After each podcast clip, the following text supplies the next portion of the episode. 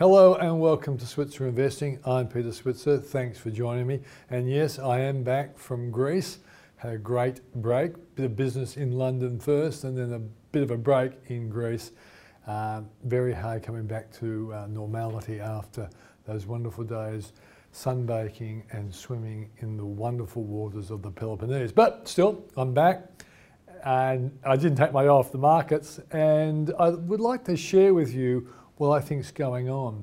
But before I do that, let me tell you who's on the show tonight. We've got Jun Bei Liu from Tribeca Alpha Plus. I'll be seeing how she's investing right now. Then we have Anthony Doyle of uh, the fund manager Firetrail, and we'll look at all the big issues that you need to be aware of if you're making decisions about whether you should be investing right now or whether you should hold fire and wait for some big information to be released, particularly out of the U S uh, this week and in coming weeks. And then we'll talk to Angus Moore of PropTrack to see what's going on in the housing market at a time when house prices are about to fall. I noticed that Baron Joey, the fund manager, apparently is talking about a twenty-five percent fall in house prices. I think that will probably prove to be wrong, but you know, it's guesswork when it comes to this sort of thing. So before I kick off the, the rest of the program, let me just give you a, a few ideas about why I think is going on right now. The big story for this week will be the Federal Reserve on Wednesday in the U S, so therefore we'll find out what happens on Thursday. Will they raise interest rates by zero point seven five percent or by one hundred basis points or one percent? If they do, I think the stock market will really be negative about this. If they come up with a more uh, nice view on the future, well then the stock market might like it. But I'm not betting that the Federal Reserve will be saying anything that could be soft uh, or accommodating. And so I'd be holding my breath and holding my money till I see what they have to say uh, on Wednesday night, effectively our time, and therefore Thursday morning our time. Uh, I, I, I personally have recently invested in a company that I thought was a really good company that had been really over smashed by the market.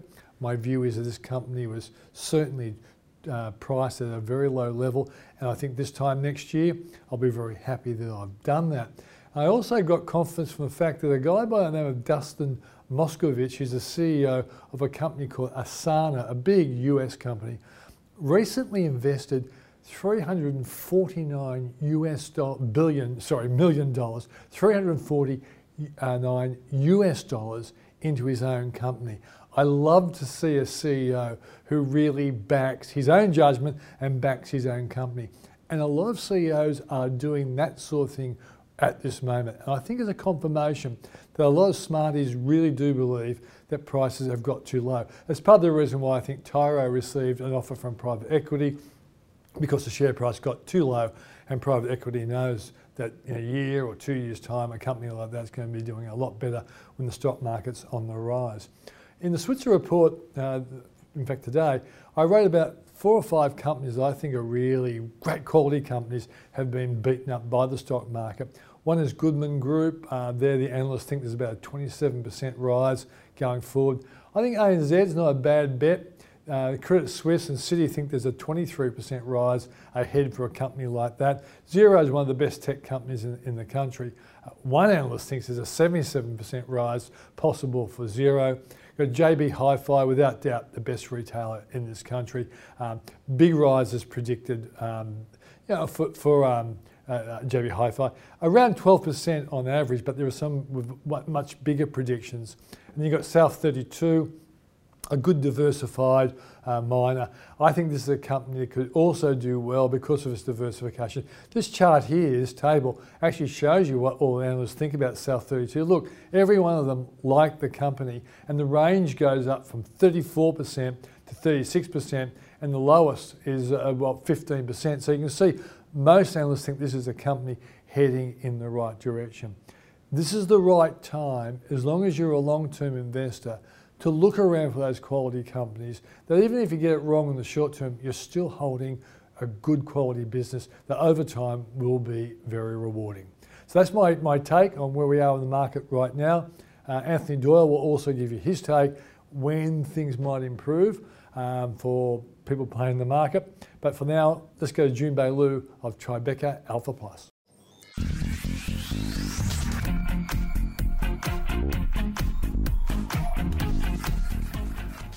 Well, it's a tricky time for the market right now. It's all caused because of the uh, inflation number in the U S. Let's just see how Jun Bei Liu is reacting to it, how she's investing as a consequence of that number. How are you going? I'm very good, and I think, uh, based on your question, that I'm actually turning a little bit more bullish at this point now. Okay. Mm. So were you a little bit negative last week when I was away? Uh, I was away. I was in the U S for a couple of weeks. Look, ah. the mar market rallied very hard, remember, in July and everything, and yep. that's when we, we chat earlier.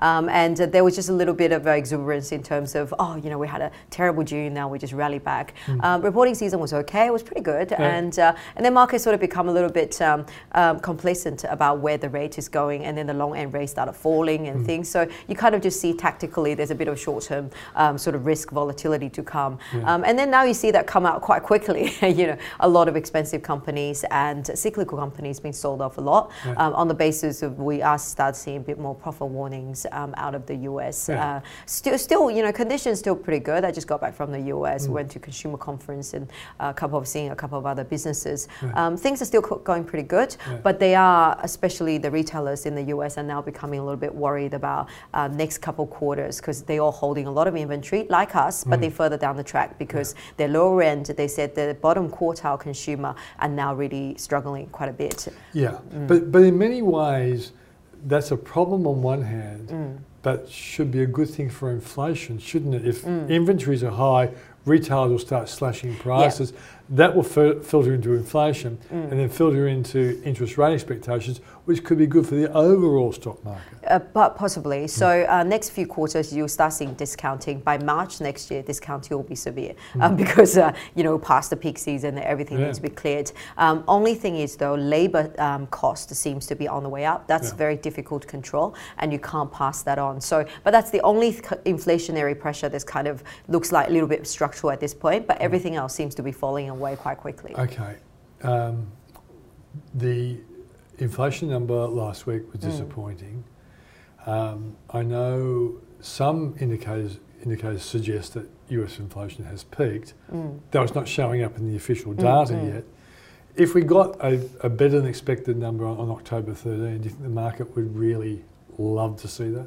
Oh, absolutely. Uh, markets looking for some signs of uh, stabilization, uh, of things getting better, just coming off the peak. Um, mm. And, um, you know, that's why in the U K and Europe that people are very worried because inflation is still escalating. Mm. Uh, and the last inflation read in, in the U S, uh, the thing is that some of the core inflation look like it's just creeped up a little bit. Mm. Um, so that's why it got market concerns. My view is that it should start to pick, come off now. Mm. Every company we have heard from have talked to, um, you know, consumer a little bit tougher. And yeah. every forward indicator, it's just a matter of time before we get there for the U S. Yeah.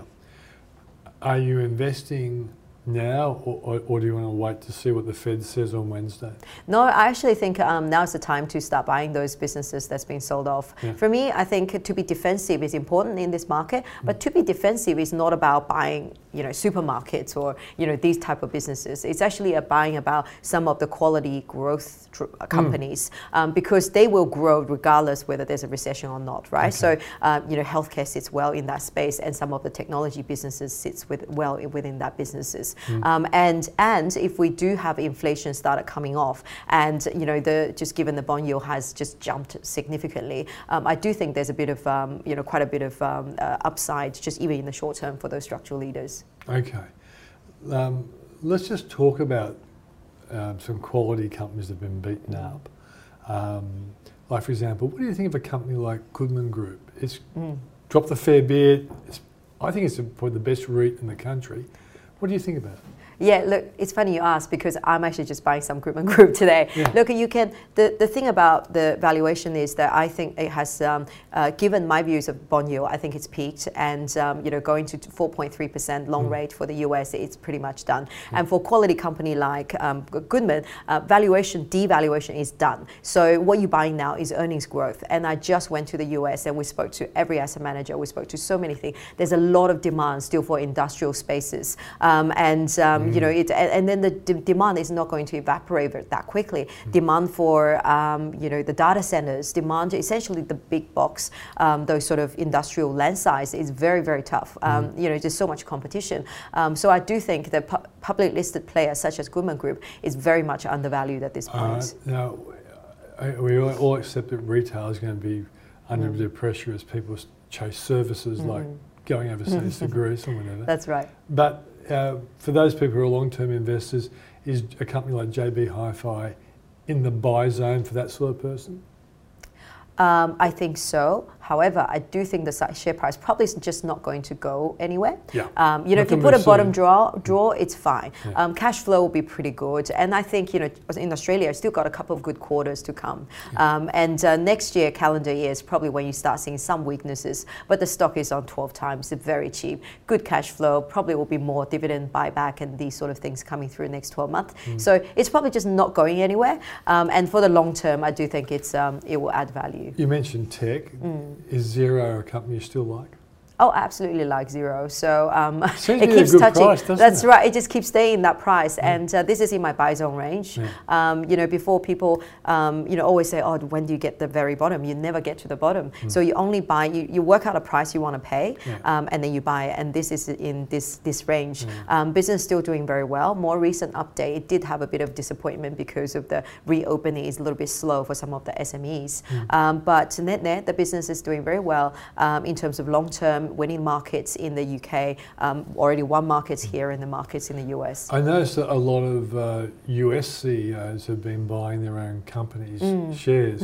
Is that is that generally a, a pretty good sign that they at least think the market's misprice their company? Oh, absolutely. Um, they, um, they they always say there's two things, so they can buy or sell their own shares. Mm. Um, they can sell their own sh- uh, company shares for many reasons, divorce, mm. tax, so many reasons. But divorce they only, is often one. That's right, often one, that's right, uh, or buy houses. Mm. And uh, But um, buy their own share, there's always one reason, because they feel good about the company yeah. they're in. So, you know, and it's just a, such a strong signal um, that things are going well. Not necessarily mean they know the numbers, but mm. they know there's a good vibe and good things are happening. Yeah, and they, they know that the market is undervalued. Yeah, is yeah undervalued. Absolutely.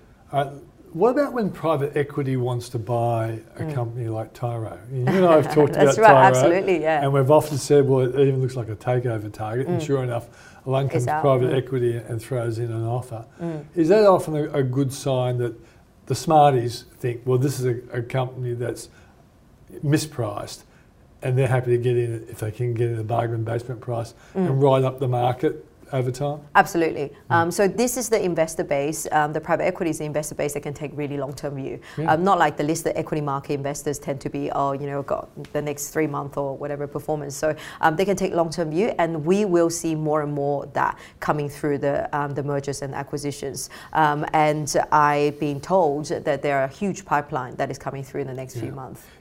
Would that coincide with a belief that the interest rate rising cycle created by the central banks is pretty well close to the top? You already mentioned you think mm-hmm. that the, the long bond rate has already peaked. Mm. So once you have certainty around what you might be borrowing at, mm. and then you look at assets that you think are mispriced, mm. does that sort of set itself up for a mm. big takeover surge? Um, absolutely, it set that self up mm. um, and also at the same time, uh, so it's easier for them to do the valuation of the business they want to buy because mm. they know how much, they, they're already locked in the money. Yeah. Um, and also mm. at the same time, it's um, it has, you know, invariably created the volatility in the share market, and they can buy those listed shares mm. so much cheaper because of the higher interest rate. And all, you know, we've seen the share price, what share price done, mm. you know, Goodman Group and Charterhall, all these names have fallen yeah. significantly. Um, so we definitely going to see that. Okay, many years ago, when I interviewed Rene Rivkin, mm. uh, Rene always uh, said that, you know, the first offer on a takeover is generally generally not the last. Mm. Do you think Tyro will see another offer? Absolutely. Normally they flush out more um, buyers. So the first one is always opportunistic, yeah. um, and um, you know, they, they put a price out there, see how they go,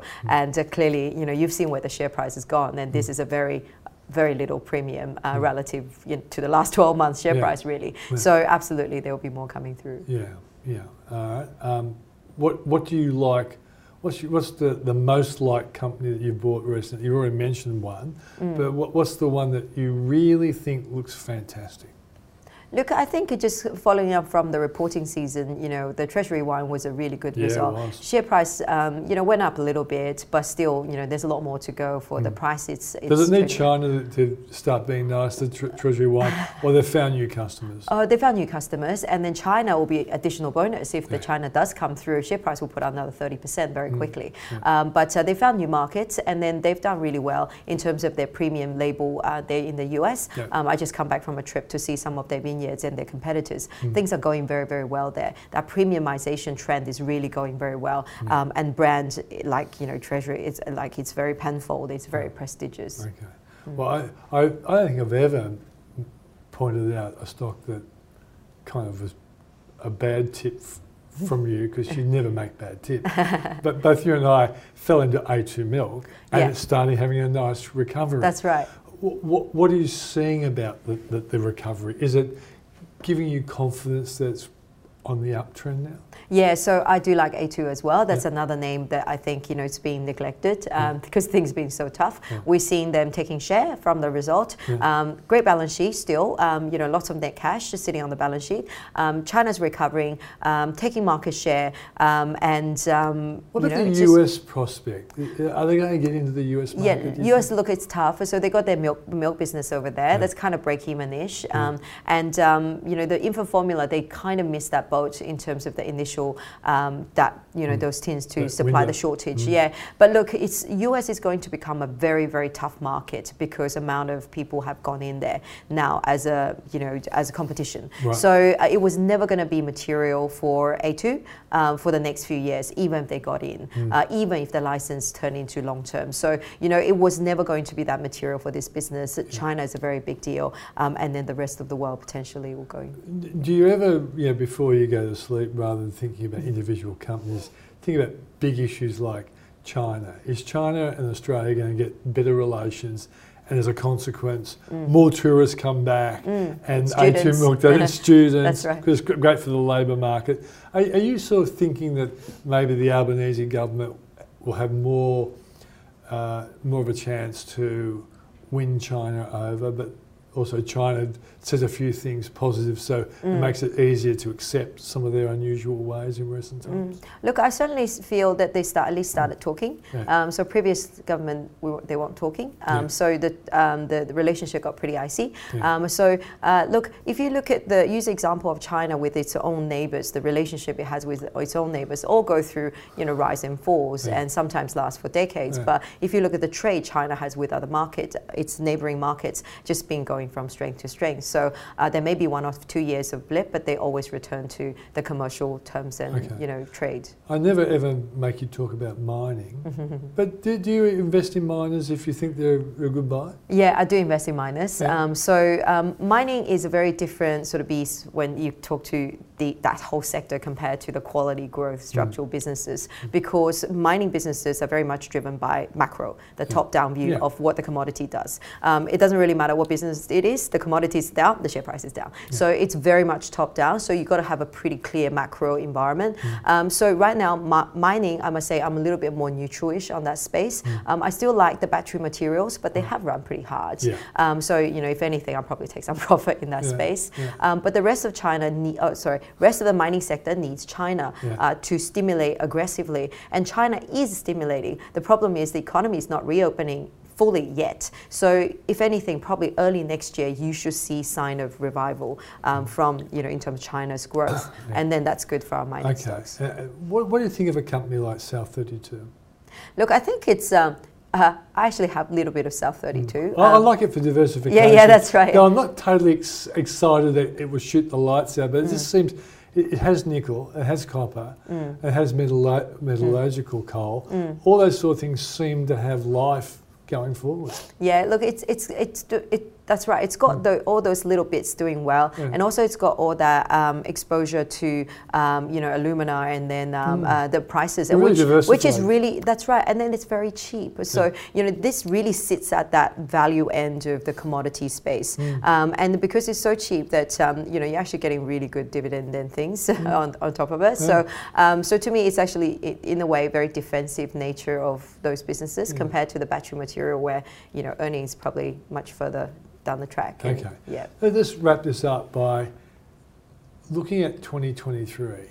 Um, and yeah, you, you can say, Peter, you're totally wrong. Mm. But it, I know on one hand, the fear is that um, interest rates go too high and the U S go, falls into recession. Mm. That won't be great for stocks, I wouldn't have thought, mm. from the lead that would come out of Wall Street. Mm.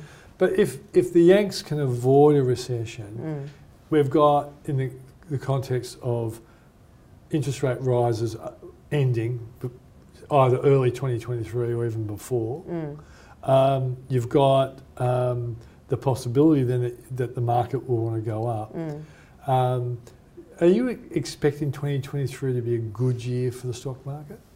Look, I think it looks um, reasonable if we don't have recession yeah. um, in twenty twenty-three, because if we do have recession, then all bets are off. The yeah. kind of we have to reset. The earnings yeah. too high. Yeah. Um, earnings not priced for it. Otherwise, if you look at it, you know, interest rates sort of expectations already in the market. Yeah. We've already gone through the first aggressive pickup in the interest rate. By next year, we're sort of more gradual to wait and see sort of environment. Um, so things are not too bad, and hopefully by then, inflation, big part of inflation is the coming off. The supply side of it. That's right. Yeah, yeah, that's coming off, and then the um, you know, and then the commodity, soft commodity prices are already mm. started falling off as well. So consumer maybe in a better place. Um, and what if Ukraine war ends? Yeah, oh, absolutely. Would that be good? The, um, that would be really good. That would be fantastic. Yeah. Only thing is the sanction might not be lifted very quickly. Yeah. Um, so that sort of still provides restriction yeah. um, at that point. But I suspect if Putin is prepared to end the war, mm. he, then he'll have a negotiation. Yeah, that's right. That's right. Absolutely. Well. Absolutely. Absolutely. Yeah. You're right. Yeah. Okay. I guess it's always uh, valuable to live in hope. That's right. That's Jun Bei Liu of Tribeca Alpha Plus Fund.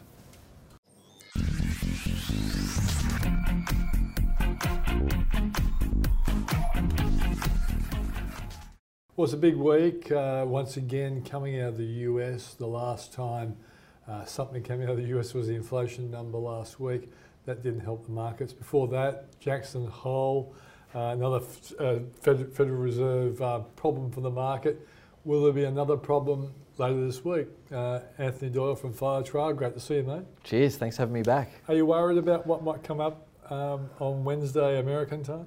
So last week was all about the inflation data. That really nailed on um, the seventy-five basis point increase that we're likely to see from the U S Federal Reserve this week. Yeah. Um, so there remains hope that we're likely to see the, the peak in inflation. Last week suggested, guess what? It's probably going to stick around a little bit longer than many had anticipated. So yeah. the Fed really trying to crunch demand. Mm. They don't want inflation to become embedded in either wages or headline inflation. Yeah. So that's why we're seeing higher interest rates right now. The market doesn't like this uncertainty. No. That's why it's volatile. Are you um, of the belief that hundreds, one hundred basis points are a possibility? It's interesting. So I looked at the consensus forecast this morning. ten out of fifty professional economists are expecting exactly that, including some of the big names mm. on Wall Street. Mm. So it's not out of the realms of possibility. The market's pricing in a zero point eight percent increase. So they're hedging their bets, yeah. as you would expect. Mm. Um, but the consensus very much zero point seven five percent increase uh, on Thursday. Um, because you are an economist, you know that there are really hard to work out lags when it comes to monetary policy, raising interest rates.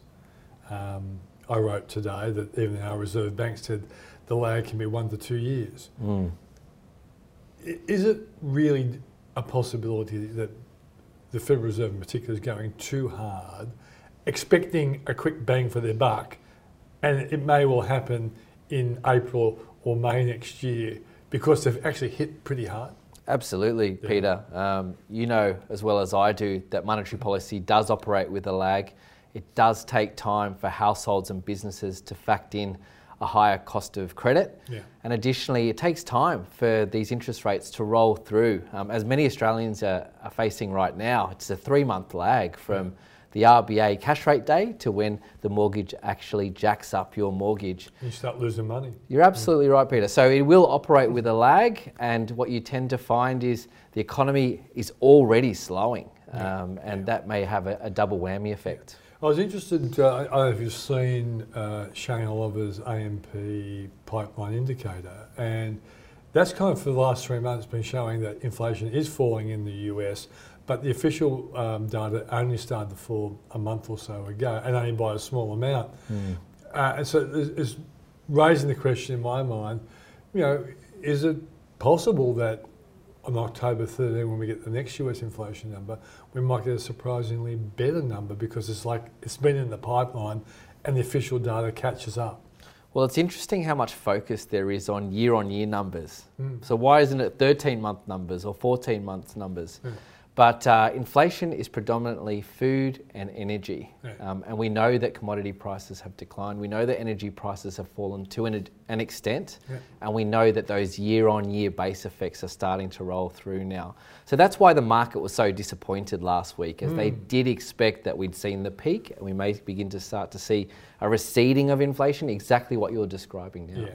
And also rents are pretty big in America too in terms of the C P I. Apparently they're on the on the slide as well.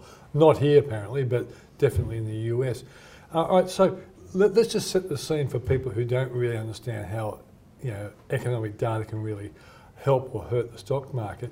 If, for example, on October thirteenth, we actually do see a better expected number, would you expect the stock market to react in the opposite way to how it did Uh, when last week's inflation number came through? Yeah, so predicting and uh, trying to make money off these mm. variables yeah. is an extremely difficult thing to do, particularly in the short term. And I know that you advocate, you know, that long-term perspective, as we do at Firetrail, yeah. certainly. Yeah. Um, but uh, how the market reacts to a given economic data point, I mean, the, manic, the, the market's been described as manic, manic depressive sometimes, other times eternally optimistic. Mm. So I think this market is very much characterised by the glass half empty. Yeah. Um, the market is quite pessimistic today. Yeah. Um, but certainly what has got everyone up in arms at the moment is just where is, when are interest rates going to stop rising? Yeah. Um, whether the pace of those interest rate hikes slows or not um, remains to be seen. But that's what the mar- got the market up in arms today. Does monetary policy or interest rate policy work better in Australia because a lot more of us have variable home loans compared to the Americans? So that transmission that we spoke about earlier, the potency of monetary policy in Australia is far greater um, because so many mortgages in the U S are priced off a thirty-year fixed mortgage rate. And of course, guess what the Americans did when interest rates hit rock bottom lows, as we all would. Yeah. So today the thirty-year fixed mortgage rate is around six percent, but everyone's locked in their mortgages. So the way that the Americans and the Fed like to impact aggregate demand is by hitting, guess what? The stock market and the bond market. And that's exactly what they're doing. In Australia, of course, our fixed rates of three, five years or variable rates, that monetary policy transmission, that hits our balance sheets much quicker. Yeah. And this is why you may see a, di- a divergence between the R B A and the Fed. The R B A has already started to plant the seed that they might start slowing those fifty basis point increases, mm. whereas the Fed, there's no end in sight. Yeah. And, and I guess it's fair to say that they probably hit those consumers who are looking for sort of personal loans because their, their rates would change. And also business would cop it as well because they, they borrow at current rates. Absolutely, yeah. So um, for anyone interested, they can go on the R B A website today mm. and um, the R B A is doing a great job of highlighting where uh, household interest rates are, mortgage rates, but also small, medium and large business rates as well. So showing that transparency and that visibility. Okay. We know the market is caught between the fear around inflation not peaking as soon as we like, and therefore more interest rate rises, but also the fear of recession on the other side. What's the chances of a recession in the U S? High, low, or in between? I'm putting it at, at a thirty percent probability today. Low. Um, okay. Particularly, and that's rising as we um, see the Fed funds rate increase. Um, but globally, there's certainly concerns emanating from the U S, Europe with high energy prices heading into winter there. The U K is probably as pessimistic yeah. as I've ever seen. twenty You've just come back, yeah, but twenty-four exactly. months of uh, recession predicted there from the Bank of England. And eighteen percent inflation, Citi was predicting was unbelievable. Yeah, and Australia actually, um, we're pretty well positioned. Mm. Um, you know, we aren't facing those ultra high energy costs as an energy importer. We're not facing um, rampantly rising agricultural costs um, mm. as we have a huge food basin here as well. Um, so Australia, again, that's why the R B A may actually peter out their interest rate hikes sooner mm. than other central so banks. So your view on recession here is very low? Much lower um, than uh, globally. Mm. Uh, obviously, we're a small open economy. A global growth slowdown will impact us, um, particularly um, with uh, China now mm. stimulating again. If they start to stimulate, that will help us. Mm. Um, but certainly, I think the U S, um, thirty percent and rising. Okay. Now, this is a very easy thing for you to predict, the Australian dollar. Uh, uh, but a lot of people want to know because they're, they're saying, particularly if they believe that, okay, there will be a turnaround eventually um, and U S stock markets will probably start to rise eventually if it's not late the, this year or twenty twenty-three. And a lot of locals are saying, well, should I be hedging on the basis that, you know, the A dollar could rise and the U S dollar could fall? What's your view on Aussie dollar, U S dollar, say into, into mid twenty twenty-three? So the main determinant of currencies are interest rate differentials. So the difference between where the R B A cash rate is and our bond curve versus the Fed funds rate and the U S Treasury curve. Yep. Um, so for the next twelve months, I'm bullish on the dollar, um, particularly... That's the U S dollar. The U S dollar, of course, yes. Um, the reason being that as interest rates are rising in the United States, much like here, guess what? Suddenly it becomes a lot more attractive for Americans, the deepest pool of capital in the world, to repatriate their international holdings and bring them home um, and invest in U S dollar denominated assets, yeah. whether that be a deposit with their bank or whether that be um, local assets like the housing market, the equity market or the treasury market. Mm. Um, in Australia, uh, as, a, as I mentioned, a small open economy, um, we're very much uh, seen as a, a risk currency. Um, it's a way that we have quite high exposure to emerging markets via China. Um, and with this environment of uncertainty, uh, risk aversion is high. Mm. So people love the safety of the U S dollar, and I think that that remains for the next twelve months. All right, so after the twelve months, will, will the focus then go on to the size of the U S budget deficit, which also can be a reason to bring the U S dollar down? Is that going to be a, a, another factor that we factored in? Yeah, over time? Yeah, it's, it's always a factor. Um, particularly we saw back in two thousand twelve under Barack Obama, the U S lose its prized triple A credit rating. Um, yeah. And we remember the emphasis that the market had placed on that. And guess yeah. what happened when it lost it? The U S dollar markedly rose because investors became concerned again. The U S benefits from that reserve currency status, yeah. um, particularly in an environment like we have today. Okay. Um, you'd be surprised to learn that I think that um, the Australian stock market will start to improve sometime in the December quarter. That's been something I've been saying for, for quite some time. Do you agree? I mean, our view is it's time to dig deep um, and, and find those winners um, mm. from the, the market at the moment. Yeah, the sell-off is provide opportunities. Yeah. Absolutely. Yeah. Um, there's some fantastic companies there. Um, and one statistic that I like to talk to investors about and our clients about is that on any given day, there's a fifty-four percent likelihood that you'll make money in the stock market. Why um, fifty-four percent? Stock markets rise over time, yeah. right? So this but is going fifty-four percent. Like, why, yeah. why is it fifty-seven point two? fifty-four up days, fifty-four okay. out of days out of one hundred, and okay. forty-six down days okay. out of one hundred. Right. Um, but if you extend your time horizon yeah. in total return terms, over the course of five years, an investor in the Australian stock market with that time horizon yeah. actually has always generated a positive return. Mm. Um, so it is time to dig deep. It is a much tougher environment. Yeah. That said, um, we think that the opportunities are far greater today than they were eighteen months ago in a rampant bull market when everything was expensive. Yeah. And of course, you're saying uh, invest in quality stocks or quality funds. Well, absolutely. We have the Firetrail Australian High Conviction Fund, Small Companies Fund, and of course my fund, the Firetrail S three Global Opportunities Fund for the investors looking for that global equity exposure. In the in, and people do need to have international exposure. How do you manage the, the A dollar? Because you're kind of implying you're, you're expecting the dollar to take off. Um, so how do you manage that?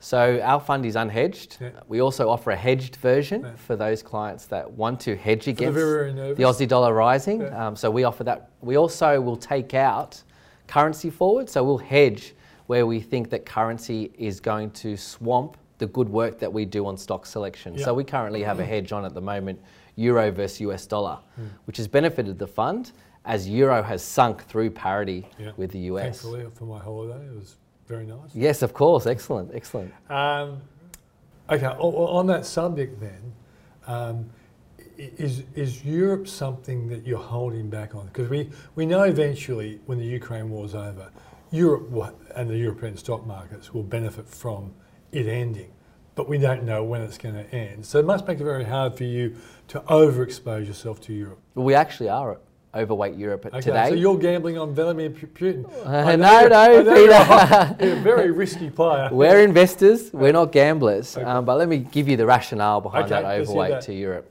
Firstly, as you mentioned, it's extremely cheap. Yep. We're valuation managers. We invest across value and growth. Okay. So we're not biased towards tech companies.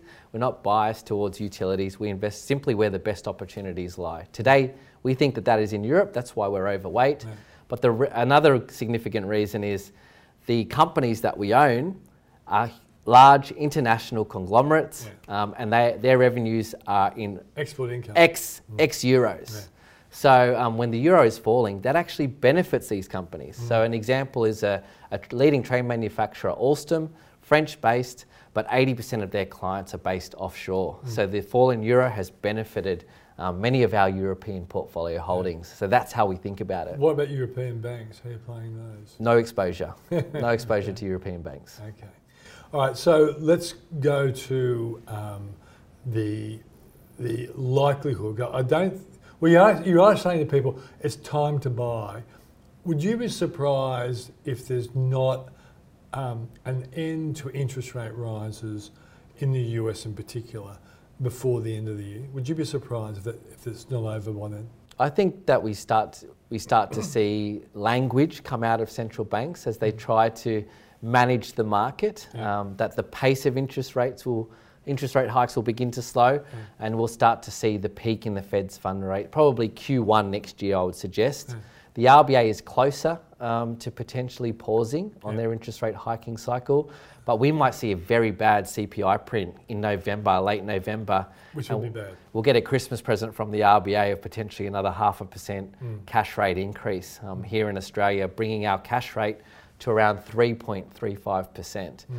So I would be surprised if we see the peak in um, the Fed funds rate this year. I think it's probably going to come around Q one mm. next year. Um, and we're operating mm. then in an environment where I don't expect that interest rates will fall for some time, potentially as long as twelve months after. Will the market require it actually seeing inflation falling, or if the language coming out of the Fed's good enough, the ma- market will react to that? Well, the market will want to see the Fed change their forecasts, mm. first and foremost. Yeah. And it's extremely difficult for the Fed to start talking about lowering interest rates when the inflation rate is eight point three percent. Yeah. They're petrified of an inflation-induced um, spiral, yeah. um, that they take their foot off the brake too soon and inflation starts to pick up again. All right, last question. Um, if you look at U S inflation, and you can, you, you can actually say, I don't know. Um, but what percentage of that inflation is demand caused and other, what percentage is cost caused? Well, in terms of headline inflation, um, you're looking at around sixty percent from supply side factors. That's cost. That's exactly, yeah. yeah. And then forty percent aggregate demand. Central banks, they can't impact the global supply okay. chain. They impact demand. Yeah. That's where monetary policy works. Um, increasing the cost of capital on consumers and businesses. And uh, then you also have the double whammy of the federal government beginning to tighten their fiscal reins as well. Mm. So um, that's where they want the impact to have, uh, occur, and that's where exactly where it is going to uh, occur. So if we if we rule out a recession happening, is it possible, and this is, by the way, this is the second last question I'm asking you, I've already asked you the last question, um, is it possible then that we could see the impact of the interest rates really helping to bring down the demand-driven inflation, and at the same time, a lot of those cost problems that came out of China and all the COVID-related ones also dissipating at the same time, and there could be a, a, a shock drop in inflation, which would be an enormous stimulus to stocks, I would have thought. Yeah, of course. I mean, it's entirely what you see in every cycle and every commodity-based cycle yeah. um, back to the nineteen seventies. Prices rise, supply responds, demand falls away as price is high, and guess what? You've got a glut then. Uh, this is a classic market right. response. Yeah, okay. And so that could be a really good thing for lots of for lots of stocks, particularly tech stocks that have been smashed because of high interest rates. We're not there today, um, but it isn't without the realms of possibility of occurring. So you got any tech stocks in your fund? We do, yes. We've got some growth names. Um, so we have uh, HelloFresh, which yeah. I'm sure yeah. many people That's are familiar European with. Company. European, German company. Okay. Um, it sounds very German when I think about it. I, I accept it as an Australian ad, but that's very German. You should sign up. Um, great meals. Um, yeah, uh, you, you're showing it too. We own Microsoft as well. Yeah. Um, so one of the larger names. Good German company? Uh, we own a company, no, named, joking, course, by the way. Yeah. company yeah. named Tenable, yeah. um, which is um, specialises in cybersecurity software. Yeah. As we've all moved to working from home um, and thinking about uh, the uh, risks that go on yeah. with cybercrime, for example. So, so you're investing in the U S as well as Europe? In your of fund. course, yeah. And, yeah. And, okay, well, one last, there's two companies I want you to talk about then. Um, this is your third last question. Um, Tesla and Zoom.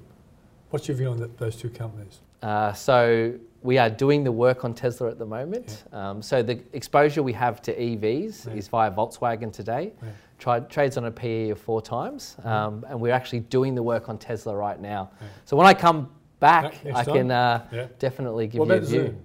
Zoom, um, we haven't done the work on, yeah. um, no. So it seems like a company that should benefit from all these people wanting to work from home, but well, I mean, our exposure there is via Microsoft, yeah. right? So, so Microsoft, so. leader in the cloud, um, yeah. one of the leaders yeah. um, via its Azure product, now passing on price increases in the Microsoft Office suite of products as yeah. well.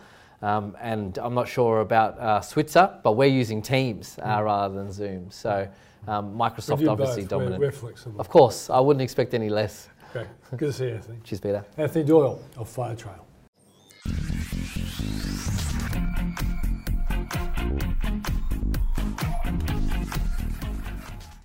My next guest says that activity in the property market is actually increasing. Joining me now to discuss in his latest uh, research report is Angus Moore. He's an economist with PropTrack, which is part of the R E A Group. Angus, welcome to the program. Good morning. Thank you so much for having me.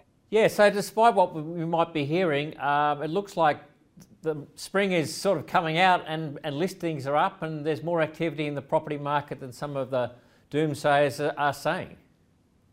Yeah, that's exactly right. Um, there's certainly a lot of doom and gloom around given how quickly interest rates are rising, but we're not seeing that translate into property market activity, at least thus far. So we saw the number of new listings on real estate dot com dot a u up ten percent in August compared mm-hmm. to July. Now, part of that's the fact that we're heading into spring. We'd expect to see activity ramp up. Spring is normally the busiest time of year and winter is among the quieter. So, you know, we're starting to see that activity ramp up. But if we look compared to, say, last year, we're up very strongly.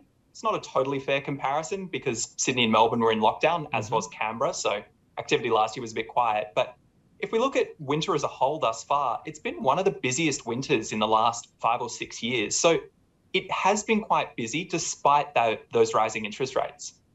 And you have any idea where the activity is? Is it coming from uh, you know, investors or perhaps uh, from uh, owner-occupiers who uh, who are putting their houses up on market and potentially moving, or I mean, just trying to sense of uh, what's driving the uh, the you know the the, the, the pickup in, in listings. Yeah, it's it's a great question. To some extent, we don't we don't observe from a listing you know, who it is that's selling, but we can observe some things and you know get some sense of where this activity is coming from. So one thing we can do is look at to whom new mortgages are going. This year, it's been predominantly repeat owner occupiers, not first home buyers, which is a big change from what we saw in twenty twenty and twenty twenty-one, when first-home buyers were, were really very active, and that's not been so much the case this year. The other area is investors. We've seen a lot more lending to investors this year, suggesting invest, investors are buying, but we've also seen a lot of sales from investors. We, we can match up properties that were rentals with their sales activity, mm-hmm.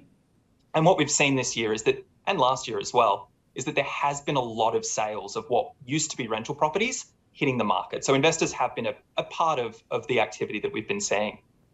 And there's also been uh, quite a big increase in rents. So I guess that's partly driving uh, investor activity. I mean, does that um, bear out in your statistics as well? Yeah, we, we've certainly seen extremely tight rental markets around the country. A number of rental listings on real estate dot com dot a u is down something like a fifth compared to where it was last year, um, which is you know, clearly significantly tighter.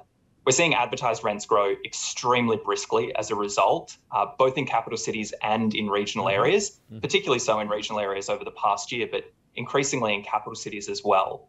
Notably, we're even seeing it in places like Sydney and Melbourne, which through much of twenty twenty and twenty twenty-one, we really didn't see much growth in rents. In fact, through twenty twenty, rents fell quite a lot in yeah. both those cities. And in fact, advertised rents are only back to sort of the levels that they were pre-pandemic in those cities. So while they're growing quickly, they, the levels of them are still only back to where they were a few years ago because of that weakness early on. That's starting to bring investors back in, which we're seeing in the new lending data. Gross rental yields still remain low because, you know, as we said, rents are still actually, at least in Sydney and Melbourne, less so in regional areas, but rents are still not a long way above where they were pre-pandemic, and prices clearly have increased a lot since then. So gross rental yields have fallen a long way. That's starting to change as rents grow and as prices are falling. And do you have any data, I guess, you know, another indicator of, uh, I guess, of market buoyancy is how quickly properties are moving, so days on market. What's, what are the trends there in terms of uh, how quickly properties are changing hands at the moment? Yeah, it, it is a great barometer of kind of the, that balance between what we can see on market and how quickly buyers are having to make decisions. What we've seen over this year is it has started to take a bit longer compared to what we were mm-hmm. seeing in spring last year or, you know, February, March this year. It's still below where it was in twenty nineteen. So, you know, coming into spring, the good news for would-be sellers is it's still pretty quick sales times, but, you know, we're talking, depending on how you measure, a bit over a month, month and a half, uh, compared to, you know, more like a month earlier in the year. So things have certainly gotten longer, um, but, and there's some disparity across, uh, across cities there as well. Uh, places like Adelaide are continuing to see pretty strong demand, yep. not a whole lot of supply on market and pretty short sales times as a result. Whereas places like Sydney and Melbourne, we've started to see it increase a bit.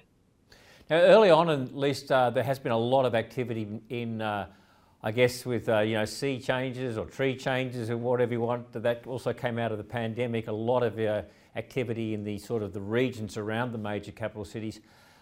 Are those areas now slowing a bit with, uh, in response to, I guess, the interest rates, but also perhaps some of the the momentum out of COVID has has gone, and, and, and the urgency about people looking for uh, a different sort of lifestyle and work-life balance? Uh, maybe that's sort of moved on a little bit. What what's your, what does your data there suggest about the, the, the buoyancy that some of the regions had? Yeah, it's a fascinating question. And I think it's it's one of the areas I'm going to be watching really closely over the next twelve to eighteen months is, you know, do we start to see that unwind, that outperformance that we saw through COVID, or is this a bit of a permanent shift? At least to date, we haven't seen much in the way of unwinding. Regional areas, prices are continuing to grow a bit quicker than they are in capital cities.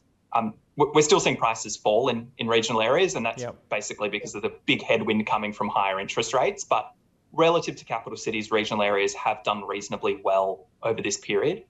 And even if we look within cities, outer areas have outperformed the inner city. Yep. So, you know, in Sydney, that's places like the southwest. We've seen prices hold up better than in the inner city. Places like Melbourne, that's the west and Mornington Peninsula and southeast. In Brisbane, it's Ipswich and the west. In Adelaide, it's the north. So we are continuing to see a bit of that shift that we saw, people moving a bit further out, people looking for a bit more space. Now, whether that will continue, I think, is a, a really interesting question. My sense is some of this shift is permanent. Mm-hmm. Yeah. We're not going to continue to see regional areas outperform in the way that they have over the past couple of years, but I don't think we're going to see a big unwinding either. I think for some people living a little bit further out, living somewhere like the Gold Coast, Sunshine Coast, Central Coast, Wollongong is possible in a way that it probably wasn't three years ago. Mm. I mean, that's interesting about... Uh... the movement out to some of the outer suburbs, because that's almost reversing a decades-long trend where, where all the price action was tended to be in a city uh, and in suburbs uh, very close to the C B Ds, but we've seen that uh, reverse quite substantially over in the last couple of years. And if that continues, I mean, that would have, uh, you know, I think a lot, lot good news for a lot, a lot of uh, homeowners. Yeah, it's certainly been a really interesting trend over the past couple of years. I think the other thing that's worth mentioning here is the fact that a lot of the sources of demand for the inner city were kind of gone through the COVID period. Mm. You know, it was much less attractive to live in the inner city for a variety of reasons. You weren't commuting, so there was no reason to live near, for some people anyway, so there was no reason to live near train stations. all the things that make living in the inner city, all the amenities really enjoyable, things like cafes, restaurants, sporting activities, those were all closed. Those are starting to return now. And importantly, migration was basically yeah. shut off through much of twenty twenty and twenty twenty-one. You know, we know that recent migrants to Australia are much more likely to live in the inner city, which makes sense. You know, many recent migrants are students. Many of our major universities are located in inner city areas. So it makes sense that we see those, you know, demand for those um, inner city areas from those recent migrants. And we are starting to see that.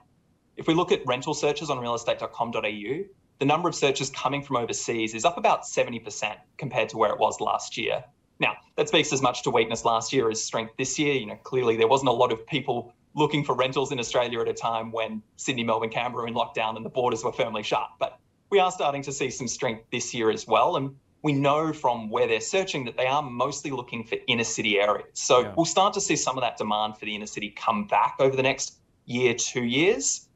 To what extent, I think, is, is going to be really interesting to watch. Yeah, look, it will be interesting to watch. And I guess a bit depends on whether the government can process some visas or not. But uh, that seems to be one of the issues. Look, some really interesting insights, particularly about uh, the strength of listings. And uh, perhaps the market is not as bad as some would make it out to be. So uh, that was Angus Moore, Uh, an economist with PropTrack, part of the R E A Group. And this is the show for tonight. I usually would say I'll see you on Thursday, but of course it is a public holiday, so we won't be operating. So I'll see you next Monday. Thanks for joining us. And don't forget, if you want to know more about the kind of stocks that we like, get more detailed information and more qualified information, have a look at switzer report dot com dot a u. And I should add that we also will be doing Mad About Money on Wednesday. That will give you another chance for me to have a bit of a take on what's going on in the market.